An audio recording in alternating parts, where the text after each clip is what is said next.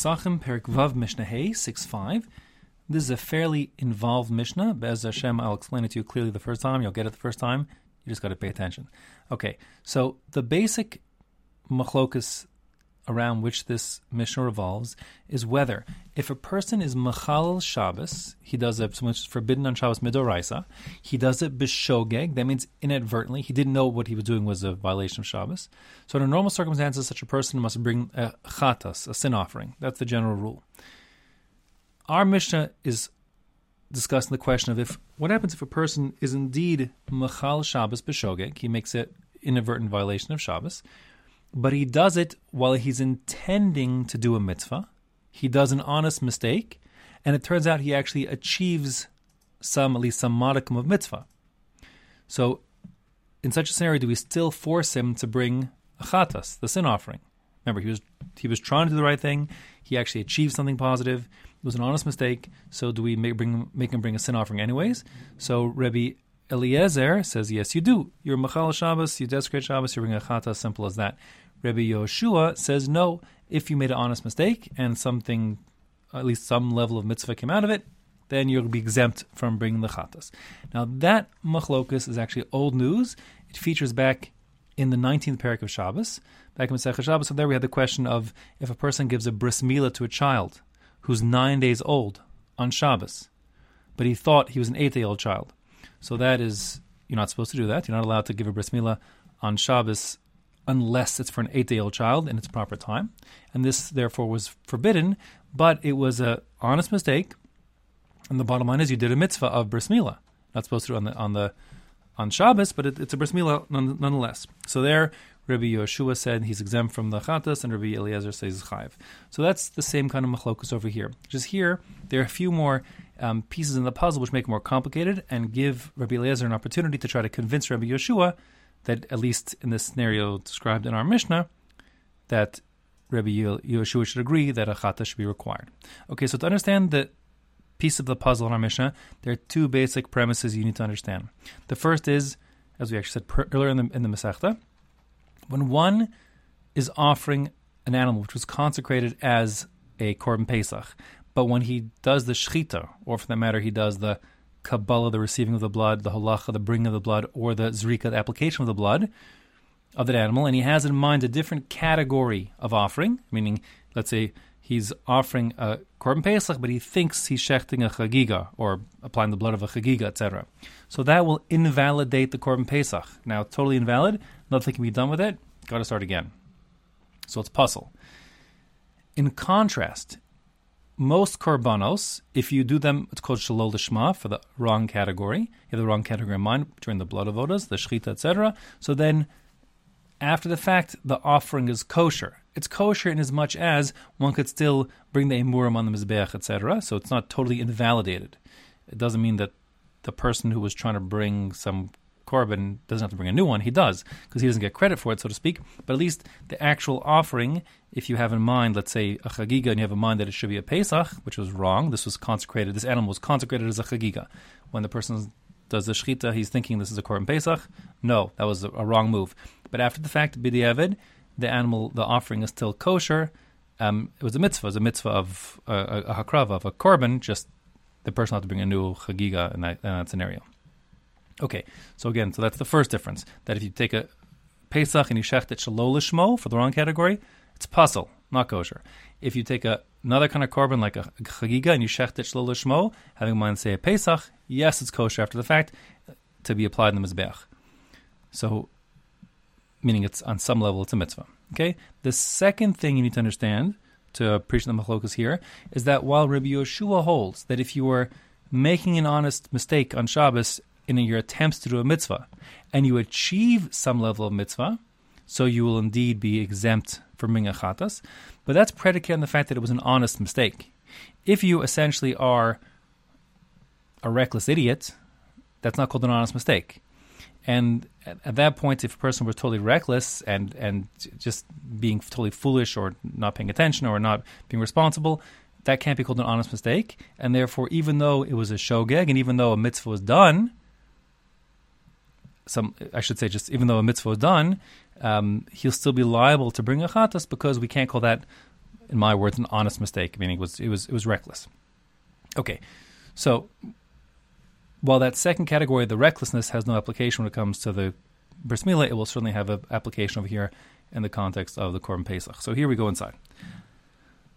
The Mishnah starts with a very straightforward case: HaPesach sheshachatu shlo lishmo. If you slaughter a korban pesach, having in mind the wrong category, you're thinking this is a chagiga, for example. So then that makes the korban pesach invalid, and therefore, if you do it b'Shabbos on Shabbos, which is forbidden because slaughtering animals on Shabbos in general is forbidden, and uh, Isra Oraisa of Shechita, it's one of the 39 malachas, only that since the Torah stipulates b'moado, the Korban Pesach must be offered on the 14th of Nisan. If it falls on a Shabbos, as we said before, it pushes off Shabbos. But in this case, you didn't offer a Korban Pesach. You botched this, it's invalid. And that being the case, you slaughtered, it's a shkaga, on Shabbos, no mitzvah done. Therefore, everyone will agree, chayav alav chatas. You'll have to bring a, a korban chatas, a sin offering, to atone for the fact that you were machal Shabbos, you violated Shabbos, b'shogeg inadvertently. However, Ushar kol zvachim, other offerings, for the most part, sheshachatan l'shum pesach, that you slaughtered having a korban pesach in mind. So let's just talk about a chagiga, for example. You take a chagiga, an animal that was, the case is, this animal was consecrated as a chagiga already, and then it gets brought mistakenly as a korban pesach. So we said that at least bidi evid after the fact will make for a, a valid offering. So it's a level of mitzvah on some level. So then, im einan ru'uyin, if we're talking about the kind of animal which simply was totally not befitting of being a korban pesach, meaning this animal was a cow, or it was a female animal, or it was a mature ram, as opposed to an animal in its first year. So anyone can, anyone who's paying the least bit of attention would realize that this cow was not a korban pesach. Can't bring cows a korban pesach, and therefore it's not going to qualify as an honest mistake. The Hebrew term would just be toa b'devar mitzvah. You can't call that making a mistake and trying to perform a mitzvah. You're just being a reckless idiot. You're bringing a cow and thinking it's a korban pesach. What in the world are you thinking? So there, even Rabbi Yeshua is going to agree. It's not an honest mistake. It's just recklessness, and therefore you will not get the waiver of bringing the korban chatas. Instead, you have to bring a korban chatas chayev, says the Mishnah. Everyone agrees you'll be chayev to bring a, a chatas because you, even though you did some modicum of mitzvah, as much as this cow, let's say, is still kosher, but you couldn't possibly think you were doing a mitzvah of Korban Pesach, just you're being reckless. So you're not told var mitzvah, you're not making a mistake in doing a mitzvah with good intentions, not an honest mistake, and therefore you're liable to bring a chatas according to everybody. But the middle case, imru uyenhain, if you had a sheep, this sheep had been consecrated as a as a chagiga, let's say. You, when you're slaughtering it, think it's meant to be a Korban Pesach. You made a mistake.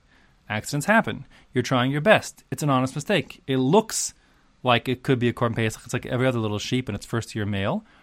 You just didn't realize or didn't know that someone had consecrated this as a chagiga. Okay, accidents happen. In such a scenario, by slaughtering this animal, thinking it's a korban pesach, bidi eved, you still have a valid offering. Bidi eved, can be brought on the mizbeach.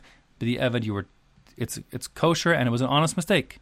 So in that case, Rabbi Eliezer Machayev Chatas, Rabbi Eliezer says, listen, the bottom line is you Machal Shabbos, you violated Shabbos, you can't slaughter on Shabbos. There's no there's no dispensation for slaughtering this animal. It wasn't meant to be a, a Korban Pesach. The fact that a mitzvah came out of it, on some level, who cares? You violated Shabbos, and therefore, Chai V'chatas, you have to bring a sin offering. And Rabbi Yeshua Poter, Rabbi Yeshua says that's the classic case of a Tob Devar mitzvah person who erred in trying to do a mitzvah. It was an honest mistake. And a mitzvah even came out of it because the offering is kosher. So, in that case, he exempts this person who did the slaughtering from bringing a korban chatas. Now, the Mishnah continues. Rabbi Eliezer is going to try to convince Rabbi Yeshua that in this scenario, Rabbi Yeshua should agree that, in the case we just described, that the person who slaughtered the chagiga thing was a Pesach should have to bring a korban chatas. What's his rationale? He brings a kol v'chomer. He says, "Listen, I'm Rabbi Eliezer." Rabbi Eliezer says Rabbi Yeshua, "Ma im ha Pesach shehu mutter lishmo." He says, "Listen, offering a korban pesach, which is what you're supposed to do, and you're allowed to slaughter on Shabbos for the sake of bringing korban pesach because of the pasuk b'moado. Kishashina shmo. If you're bringing korban pesach and you have the wrong thought, you've now invalidated. And chayv, you have to bring a chatas now because you can't slaughter an animal once it turned out to be invalid, an invalid offering, so now you've just been Machal Shabbos, and you have to bring a Korban Chatas, and Rabbi Yeshua agrees to that. So for for Korban Pesach, which you're supposed to bring, you make a think of the wrong category. You're on the hook for a chatas. So doesn't stand to reason that zavachim shehen asurin lishman bring a chagiga, which you couldn't do in the first place. So you're totally you're not getting off the ground. It's like no, not. Uh, it's a it's a disaster from the outset. And shashina shman, worse, you even have the wrong intention in terms of what category it should be. So you it was forbidden in the first place, and you botched it more than that. Din. Doesn't it make sense that doesn't stand to reason that you should have to bring a, a chatas? It's even worse. It's worse to bring a Pesach Shaloshmo. It's a Chagiga Shaloshmo. You shouldn't, from the outset, you shouldn't bring it. So that's his argument. Rabbi Yeshua is going to reject that because Rabbi Yeshua, as we know, holds that you can't really compare the two because the Korban Pesach done for the wrong category Shaloshmo is invalid, whereas the Chagiga done Shaloshmo for the sake of a Pesach is, after the fact, yes, valid. So that's a Tober of our mitzvah. It's, it's, you were doing, trying to do the right thing, and something good came out of it because it is valid after the fact. So you can't compare them. That's the case here. So Rabbi Yeshua says back, Amar Rabbi Yeshua, Lo, I reject that logic.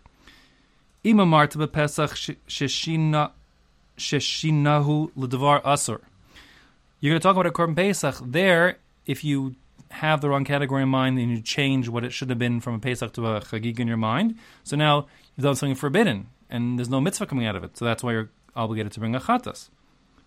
How could you possibly compare that? Tomar bezavachim shashin and the davar mutter.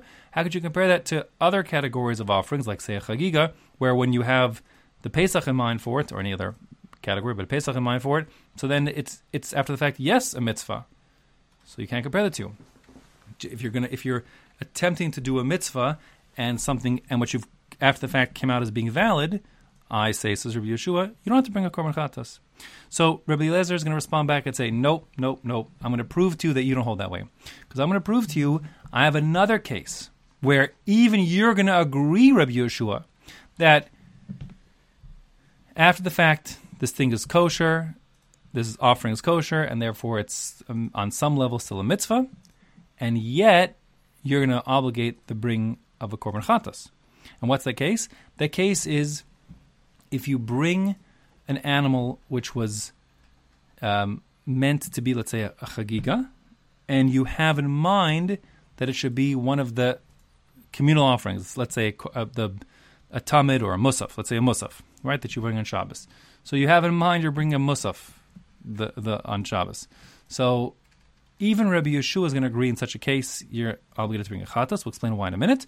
And therefore, that would be an example of where you're trying to do a mitzvah, you made a mistake, you end up doing some modicum of mitzvah, and nevertheless, even Rabbi Yeshua is going to agree, you bring a chatas for that. So that will be the the um, the case that will serve as as the uh,